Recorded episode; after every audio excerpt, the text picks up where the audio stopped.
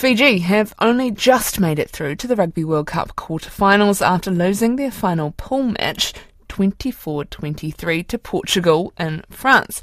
It is Portugal's first ever win at the tournament. If they had scored another seven points, Fiji would have missed out on the quarter-finals. Instead, the result eliminates Australia.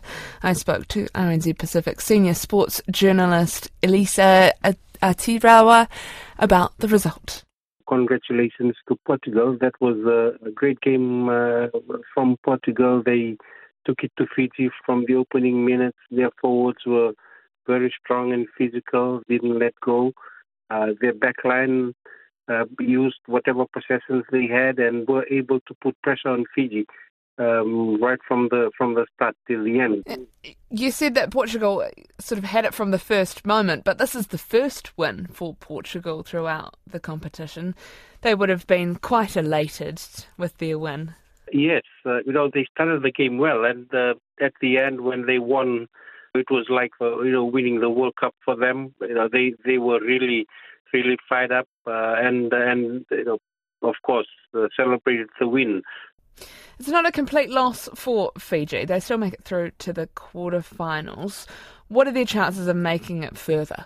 Well, uh, Coach Simon Raiwalui, in um, talking to the media after, congratulated Portugal, and um, he was disappointed with the loss, but happy that they were able to make it through to the quarterfinals, their first since 2007, uh, and obviously uh, indicated that they have a lot of work to do in the next four or five days.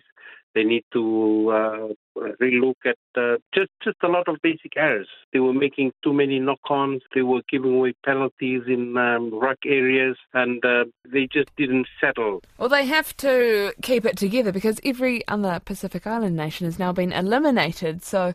Um, they have to do it for them. How have the other Pacific sides performed overall at this World Cup? Samoa and uh, and Tonga uh, had a, a, a, win each.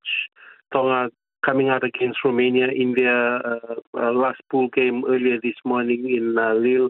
Uh, Toutai Kefu um, said he was disappointed overall, but they had Ireland, they had Scotland, and they had South Africa.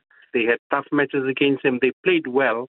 Uh, they were able to show glimpses of what they could do, uh, but unfortunately, you know, they were just uh, not able to handle the pressure of high-level games. And uh, I think uh, of the three, Manu Samoa is the most disappointing of all because they had matches that they could have won, but uh, unfortunately they couldn't. And they put up the best their best game against England.